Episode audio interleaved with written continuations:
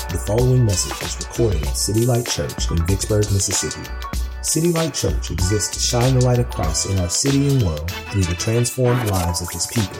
For more information on the church and its ministries, please visit www.citylightvicksburg.org.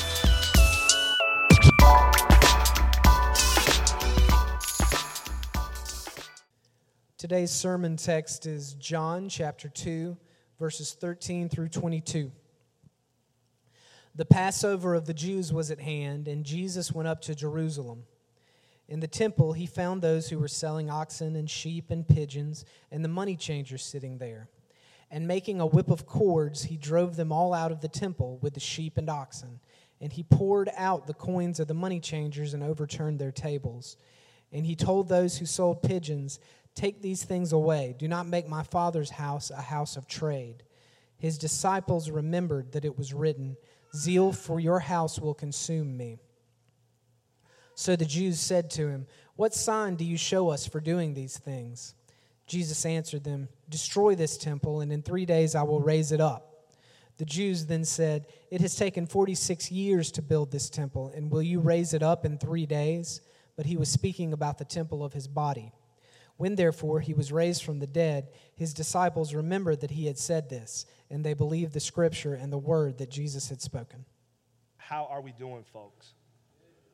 I want to ask you a question before we journey any further in this text, and that question is this.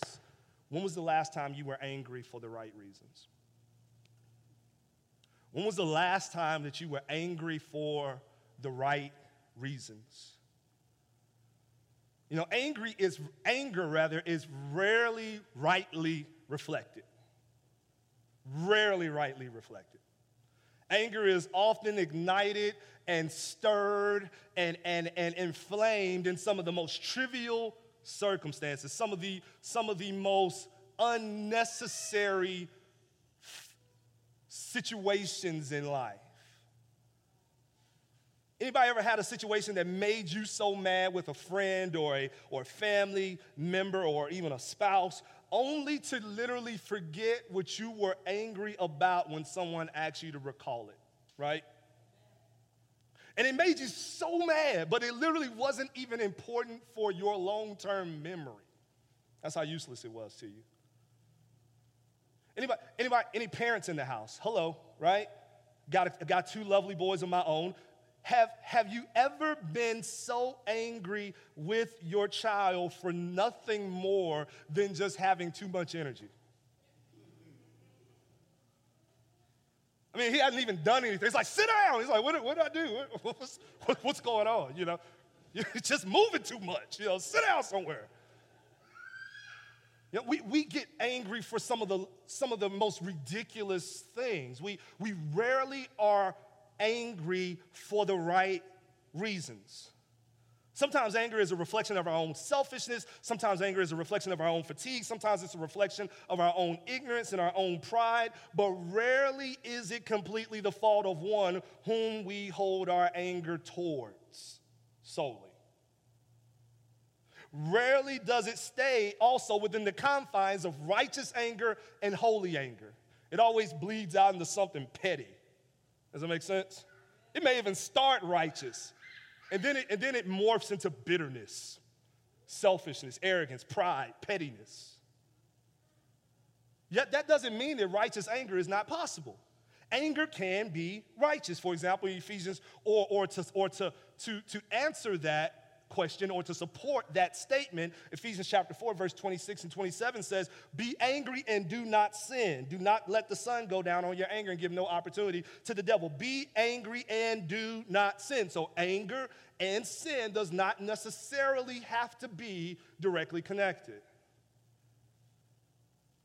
Jesus reflected this type of anger for a few times in his earthly ministry. For example, in Mark 3, a man with a paralyzed and unusable hand that the scriptures would call withered was present in the synagogues on Sabbath.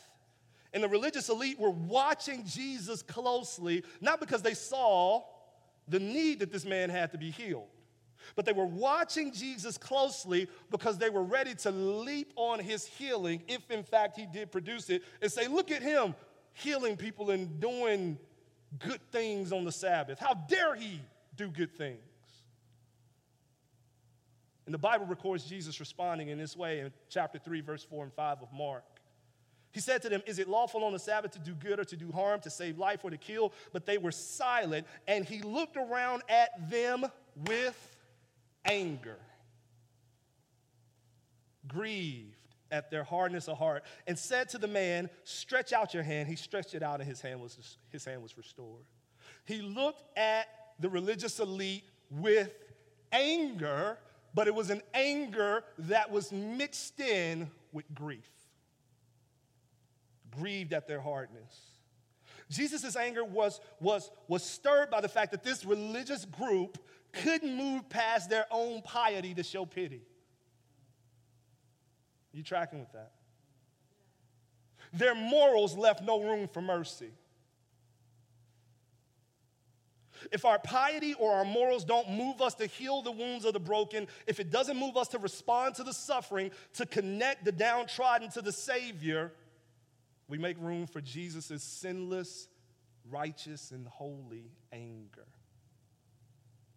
Anger filled with everything that our nice and pleasant and smiley, self-righteous, pride-filled arrogance can sometimes lack. Anger filled with grief. Anger filled with compassion. Anger filled with pity. Anger filled with love, even. A righteous anger can rarely be satisfied without tears of love. Righteous anger is settled in love. It is built and established and rooted in grief and pity and mercy. Jesus loved those who were inflicting harm or who were preventing healing. But he loved not only those that were inflicting it, but he loved those who were inflicted with it. And this is what stirred his anger. The fact that he loved both of them. He loved the people that was withheld healing, but he also loved the people that was withholding it because of their hardness of heart. It caused him to be angry. Does that make sense? When was the last time you were angry for the right reasons? So I want to talk to you a little bit about Jesus and another display of anger, this temple cleansing, spring cleaning as we call it, because it's actually a temple cleansing and it's happening in the spring, believe it or not. Let's talk a little bit about the setting for this cleansing. And then let's talk about the actual acts of cleansing, and there's a reason why we put a plural on the acts, and we'll talk about that in just a second.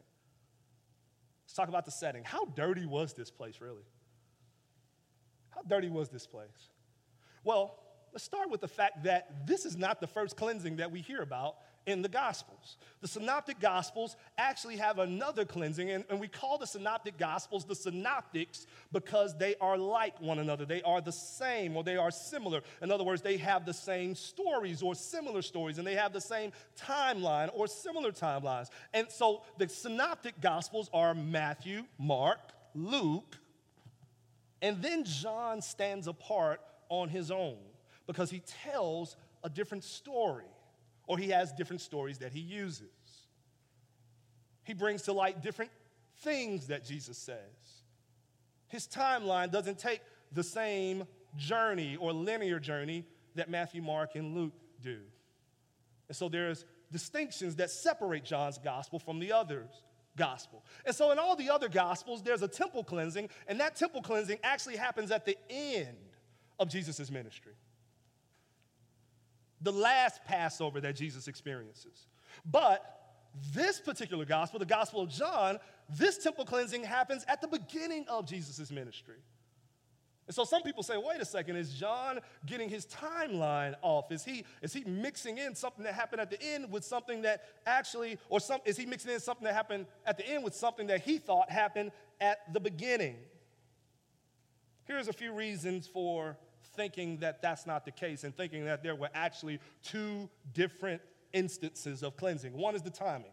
John puts it on the front end, the first Passover of Jesus' ministry. Matthew, Mark, and Luke puts it on the back end, the last Passover of Jesus' ministry. But also the tolerance. The first reference to the temple cleansing is met with very little resistance from the religious elite.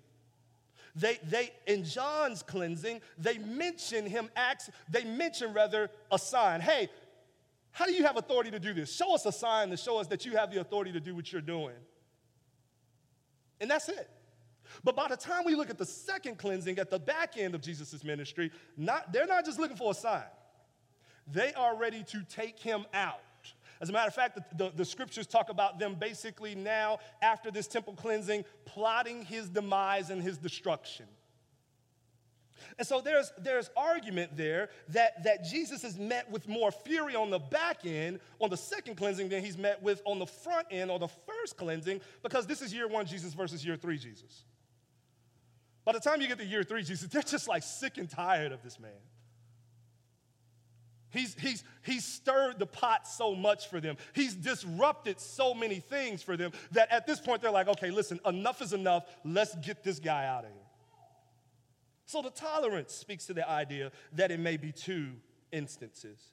But then the talk also speaks to the idea that there may be two instances. Jesus is recorded as saying two different things in each instance, or different things in each instance. John records Jesus saying after his cleansing, "Take these things away. Do not make my Father's house a house of trade." He also references his death when they say, "Hey, show us a sign. Destroy this temple, and in 3 days I will raise it up." And we'll talk about that in just a second. But the second time, Jesus still references his disgust with trade, but he focuses also not simply on the trade happening in God's house, and what's not going on, or rather what is going on, but also he focuses on what is not going on. So he says, "It is written, my house shall be called a house of prayer, but you make it a den of robbers." And so he speaks about the trade and the unholy practice of the trade, but then he talks about what is not going on, which is it should be a house of prayer. This is not mentioned in John. And so the possibility is that Jesus caused disruption in the first Passover. And then by the time you get to the third Passover, they're still doing it. And he causes us another disruption, of which they say enough is enough of that guy. Let's get him out of here. You tracking with that? Let's talk about the Passover for a second. So all of this was taking place during the Passover week, which every Jewish person knows is a really, really, really big deal. As a matter of fact, it is the biggest deal of all of the festivals that they have. According to Zondervan's Illustrated Bible Backgrounds commentary, it says this, quote, "The Passover was the most important Jewish feast, commemorating God's dramatic deliverance of the Jews from Egypt on the night of Exodus, when the death angel passed over the firstborn in homes whose doorposts had been marked with blood." And you can read about it in Exodus 12. Continuing the quote, "It was celebrated on the 14th day of the lunar month Nisan. According to our calendar, that's at the end of March or the beginning of April, hence spring cleaning. It was one of the three annual pilgrim feasts that all Jewish men were to celebrate in Jerusalem. Large number of worshipers from the outlying provinces of Palestine and the diaspora filled the capital city during that time," end quote. So this was a signature moment of worship for everyone who named the God of Israel as their God. This was even a moment of cleansing all the way down to people's houses, where they would clear out any leavened food that might have been remaining in their homes, a practice that continues today for some of the more highly observant Jews. Worship was of the utmost importance in Jerusalem during this time. Of the utmost importance. Worship was essential during this time. So what's the problem? And that moves us to the players. There's two players that we want to talk about in particular. Really, there's three if you include the religious elite. But the two players we want to discuss right now are the offering merchants and the money changers. The offering merchants and the money changers.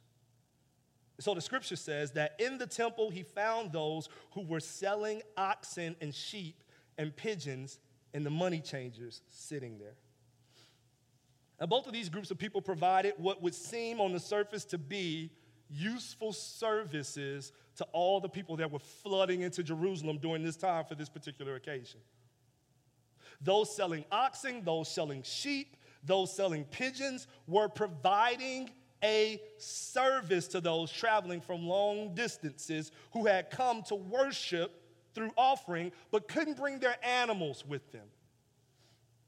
And so they needed the animals in order to offer up their offering in obedience to the law, but they couldn't bring them that long of a way. It was difficult, at least. And so what they would do is that they would bring money, and once they got to Jerusalem, the offering merchants would provide the animals for them to make the sacrifices, and they would purchase the animals at the site of Jerusalem. Those exchanging money were also providing a service. Those exchanging money were providing a service to those that were traveling from all these different outlying provinces without the proper currency because of the foreign lands from which they came. So the temple tax that every Jewish man was instructed to pay was about a half shekel, okay? And that temple tax was actually the coins that were used by the temple in that day was the Tyrian coin. All right? And so most folks coming in didn't have Tyrian coins. And so what they would do is when they got there, whatever coinage they used, they would pay a fee to have that coinage exchanged. And that coinage would be exchanged for the Tyrian coin, and they would use the Tyrian coin to actually pay the temple tax that every Jewish male was required to pay. So you got two different groups of people providing what seems like two reasonable acts of service. What's wrong with the picture? First thing is that they're exploiting the service for profit, or they're exploiting the people that are using the service for profit. So they're exploiting for profit those seeking God. The money changers and those selling animals were both known to jack the price up for the service above what was considered reasonable, and even would push their exploitation to new heights during the special seasons of worship, such as Passover. Let me ask a question. How many people go to movies? Anybody in here? Movie watchers? How aggravating is it to go to a movie and pay $8 for a box of popcorn? How aggravating is that, right? Because you know that popcorn's like 80 cents. I mean, with the butter, you can throw in a few quarters, right? Butter's expensive. But certainly that popcorn's no higher than $1.50. And yet, you're paying $8 for that popcorn. It infuriates you to actually know that you are paying way above and beyond what you have to pay. But, Elijah's, telling you how much he needs popcorn. That's me, right? Some of you guys, you got your own reasons for buying it. Elijah's telling me he has to have it, okay? And so that's why we end up buying it most of the time. Sometimes I try to sucker him into McDonald's and we eat before so that we don't have to pay for it. Most of the time it doesn't work, all right? But what about scalping? Anybody ever had to buy a ticket to a game from a scalper? Remember when Mississippi State was good? I know, no jokes, okay? Remember when Mississippi State was good? Couple of years ago, number one in the country. I wanted to go see a game. First, the tickets were like $60, something like that, $70 maybe at the most. Mississippi State hit number one in the country, right? And it was that week that I was like, man, I gotta go see these guys play. Look up online, $250. What? From $70 to $250 to see Mississippi State? I'm not going to see Dallas, right? I'm going to see Mississippi State. Dak ain't playing for Dallas yet. And so I was aggravated. I was agitated by the fact that people would jack the price up, not just simply to make a reasonable amount of profit, but to jack it up in such a way to make an insane amount of profit. Okay, now think about what if folks were scalping worship? What kind of anger would you feel for that? Taking advantage of folks who considered it a necessity to worship, considered it their reasonable service to God to worship. Taking folks who that didn't have much in the way of finances, that didn't have much in the way of resources, and exploiting their need to worship to ensure they remain poor while the system of worship grew increasingly wealthy and luxurious. Exploiting worship while standing in front of this immaculate building that's been constructed in the name of God. exploiting worship while the religious elite continue to get wealthy and rich, and while the poor continue to get poorer and poorer. Whether it is charlatans in our pulpit fleecing the sheep of all of their hard-earned dollars, cash, resources, or the more subtle form, but no less insidious overpricing of Christian resources, not to simply accommodate the creators well, but to make them filthy rich. This is what should stir righteous anger when worship is scalped. You tracking with that? You don't have to go to a football game. You don't have to buy popcorn. But when we see systems in place that seek to exploit people at their point of need and at their point of necessity, we have possible grounds for righteous anger. I mean, if the ticket's too expensive to go see the Bulldogs, I just don't go, right? Popcorn's too expensive at the movies. We just say, hey, Elijah, wait, man. We'll get some microwave when we get home, right?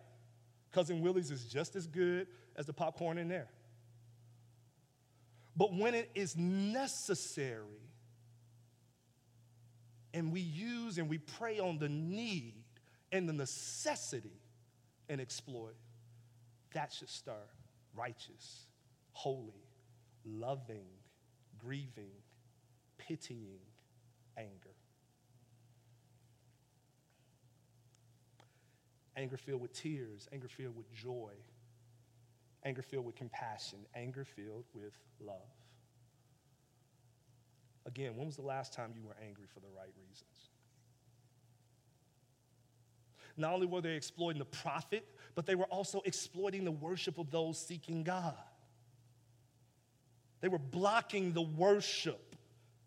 We talked about the dynamics in the setup of the temple before, but for those of you who may not remember or may not have heard that message when we talked about it a few weeks ago, here's how it was constructed. The temple was compartmentalized in four major ways: the court of the Gentiles, the court of the women, the court of the Israelites, and the court of the priests. And each name established the end of the line for the people whom it was named after.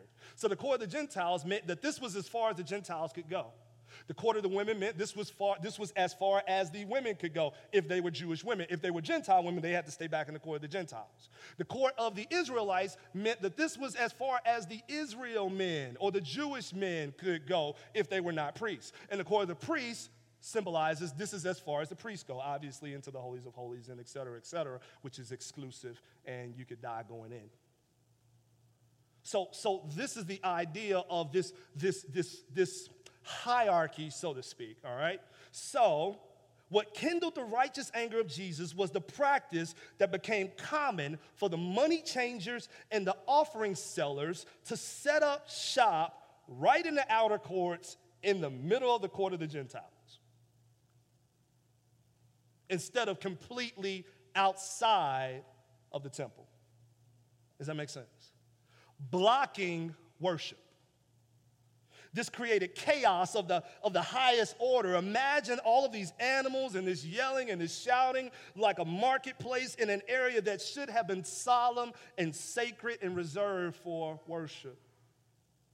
Worship was being withheld for the convenience of commerce. It was a practice that made a clear statement to the Gentiles that were gathered there. Your worship is not important. That's what was being said. Your worship is not important. But not only was it not important, but it was fit and suited for the temple officials' exploitation on top of that. So not only are we going to block you, but we're going to exploit you and block you. So these two things, blocking of worship, exploitation for profit, led to Jesus' cleansing, which itself was not permanent act, at least the first one, but a temporary act, which leads us to the second point and the final point, the acts. Let's say there's a temporary cleansing and a permanent cleansing. Not because we're talking about the two Passover cleansings. But we're talking about two cleansings that Jesus is speaking of right here in this text. Both are effective, but one is a temporary measure and the other one's a permanent one. So let's talk about the temporary measure. Verse 15, and making a whip of cords, he drove them all out of the temple with the sheep and oxen, and he poured out the coins of the money changers and overturned their tables. And he told those who sold the pigeons, "Take these things away. Do not make my Father's house a house of trade." His disciples remembered that it was written, "Zeal for your house will consume me." So this temporary cleansing was an act of love. Love for God. Don't desecrate my Father's house by allowing it to be a place where worship can't happen, but exploitation can. Jesus' love for the Father is true. John 14, verses 30 through 31, "I will no longer talk much with you, but for the ruler of the world is coming. He has no claim on me, but I do as the Father has commanded me, so that the world may know that I love the Father. Rise, let us go from here." Jesus' love for the Father is pure, it is holy, and it's true. He loves his Father, and so when he sees his Father's house being exploited and he sees the purposes of his Father's house being desecrated, he rises up with a loving, pitying, grieving anger. Jesus' love for his people was also on display as well. He expresses it even clearer in his words during the second cleansing. The words that we read just earlier, Matthew 21, when he says, "It is written, my house shall be called a house of prayer, but you have made it, or you make it a den of robbers." A house of prayer. He loves his people so much that he desires that they all have a place to worship. And here, the temple officials and the religious elite were ensuring that that was not the case by at least blocking and disrupting the worship of the Gentiles, and obviously probably disrupting a bunch more. But that verse, that quote that Jesus makes is actually a quote from Isaiah 56, 6 and 7, where it says, "And the foreigners who joined themselves to the Lord to minister to him, to love the name of the Lord, and to be his servants, everyone who keeps the Sabbath and does not profane it and holds fast my covenant, these I will bring to my holy mountain and make them joyful in my house of prayer. And their burnt offerings and their sacrifices will be accepted on my altar, for my house shall be called a house of prayer for all peoples." Every people group. I shall make them joyful in my house. How shall I make them joyful in my house? By giving them a place and a space to worship me. And not only are you robbing them of worship, but you're robbing them of joy. And that makes me angry. The point of Jesus' words to the religious elite that allowed the crowding of the Gentiles, the court of the Gentiles, for the sake of commerce, was that worship was for all people. Worship from all people was valuable to him, and thus none of their worship should be disrupted. Rich, worship. Poor, worship. Black, worship. White, worship. Native, worship. Foreigners, worship. Should have been able to find hope, refuge, and the privilege to worship God when they arrived at this temple. If I can ask you a personal question, how is it that we disrupt it? Do we disrupt others? Are we keeping any away? Sometimes could it be conscious or unconsciously, or sometimes could it be intentional, maybe even unintentionally. Can the homeless worship freely? Or is it only a place for the privileged? Can the outsider worship with the insider? Jesus' act was not only an act of love, or his cleansing was not only an act of love, but his cleansing was also an act of authority. Verse 18, so the Jews said to him, "What sign do you show us for doing these things?" In other words, so who do you think you are? Who died and made you the cleanser of this temple? How do you carry such authority that you can waltz in here with whips and cords and push our animals out of here and drive the folks that are giving a good honest service here by making sure that people have the right change when they get ready to pay their temple tax? Who are you to do such things? This was no small act Jesus was undergoing and performing. The temple was a sight to behold, so anyone who thought that they could come in and discipline the elite and the officials better had come with great authority. The larger-than-life composition and the grandiose nature of the temple exceeded the piety and the goodness of one mere man coming in with ropes. You better have had authority walking in there doing what Jesus was doing. For Pete's sake, some of the walls were plated with gold in this place. So when Jesus rushed through those market alleys, turning tables over and disrupting resting animals, it was him declaring that I am someone with authority.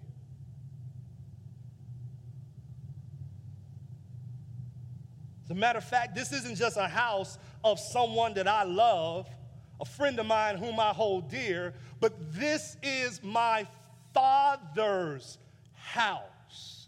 And so I come in his authority, restoring what has been undone and making what has been disrupted right again. Jesus' act, his cleansing, was also an act of restoration. It was intended to bring worship back to its proper place.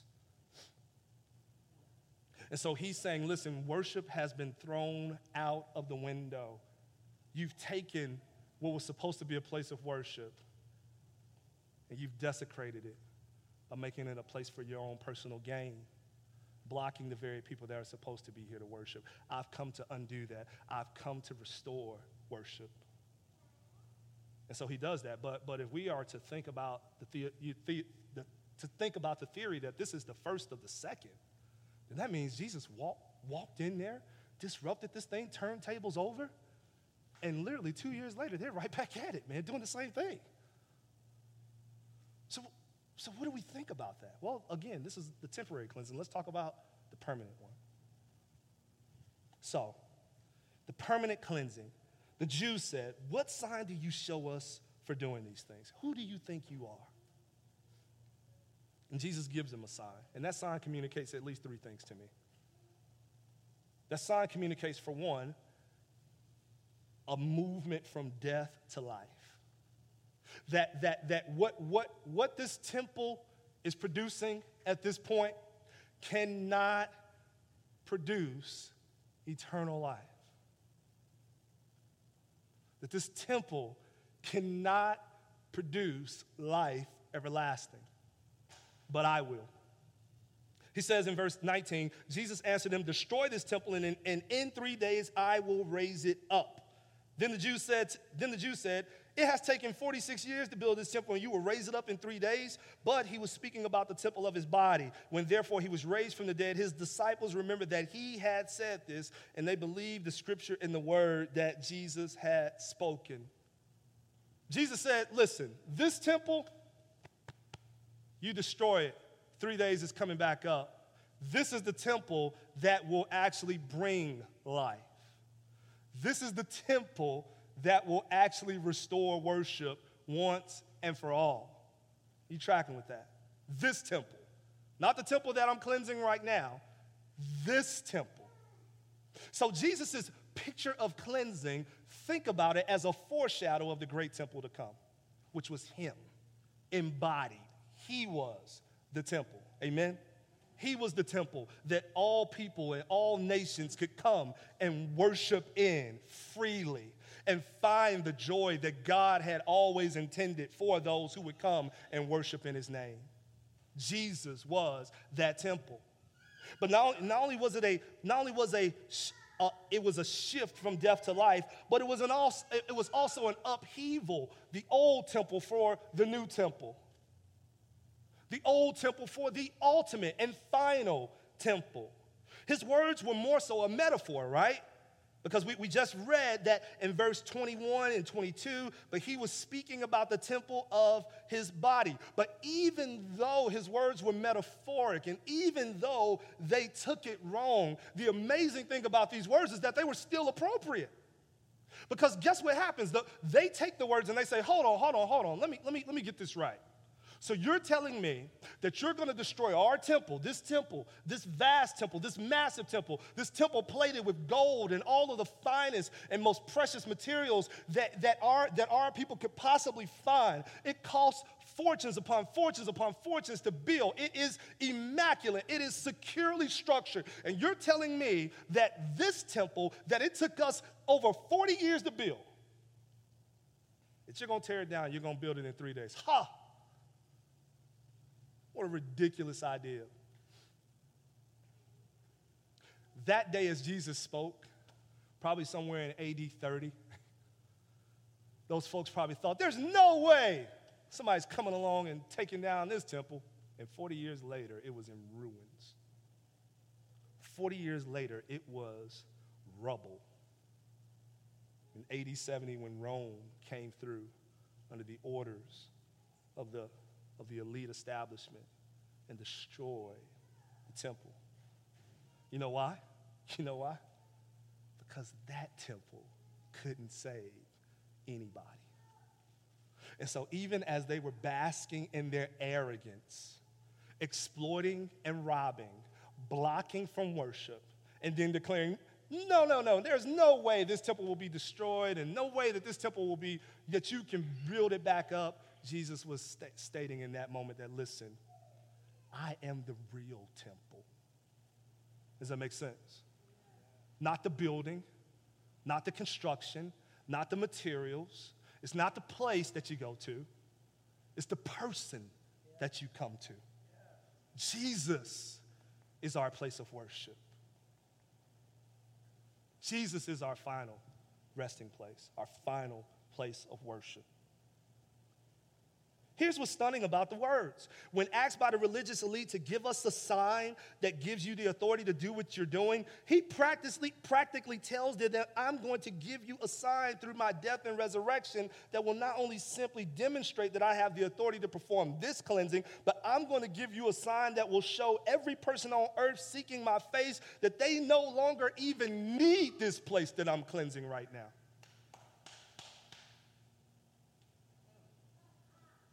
That this sign will prove this place irrelevant.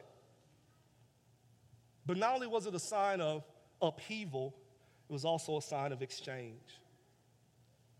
While it may seem like the owners of the systems always win, right? Because you see the first Passover, Jesus comes through and cleanses it. You see the third Passover, he's back coming through and cleansing it. You say, that's just like, that's just like corruption, ain't it? Right?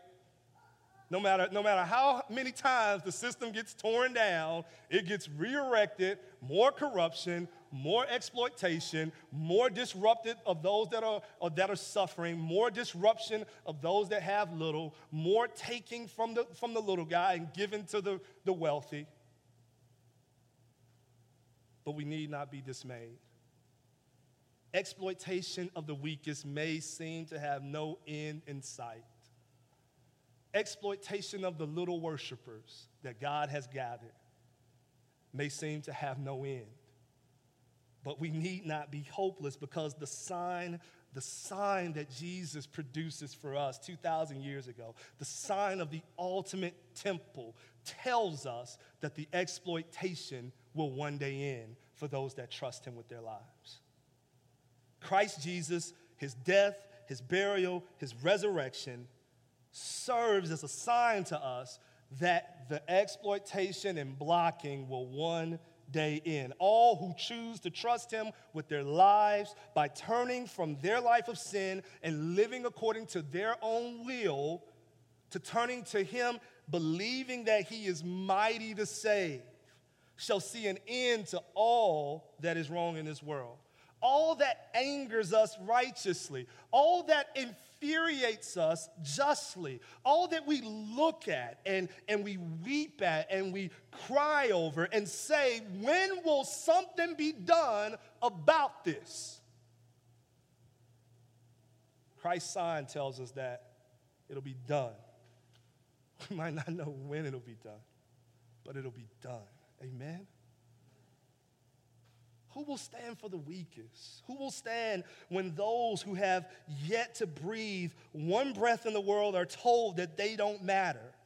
Who will stand when those who don't have enough money are told that they aren't important? Who will stand when those who don't come from the right place or those who don't have the right complexion or those who don't have enough smarts are exploited and taken advantage of? Who will rectify all of the wrong done to the flock of God in the name of worship? The answer is Jesus. Jesus. The tears will be returned with laughter. The sorrow will be returned with joy. Jesus will make it right. Just hold on. Just hold on. When was the last time you were angry for the right reasons? Christ's death, burial, and resurrection proves to us and shows us that whenever that was, right, his permanent cleansing, his death on the cross, for our sins shows us that whenever that was, that even that anger will one day be satisfied once and for all. Let's pray. Lord, we love you and thank you. We give you all praise. We give you all glory. We give you all honor. Father, we await the day that we shall see the full culmination of your temple, Jesus Christ, in all of your splendor and glory, the tears of anger wiped from our eyes, the sorrows and the regrets no more. Father, by your Spirit, keep us until that day. Father, by your Spirit, send us out to share the good news of great glad tidings of great joy with those around us, Lord, with those who are perishing because they do not know you. Send us out, Lord God. Send us out that they may join us that day in unobstructed, unbridled, joyful, glad singing and worship to the King of Kings and the Lord of Lords. Lord, we love you, we thank you, and we give you all the praise, glory, and honor. In Jesus' name, amen. This message was brought to you by the family and friends of City Light Church.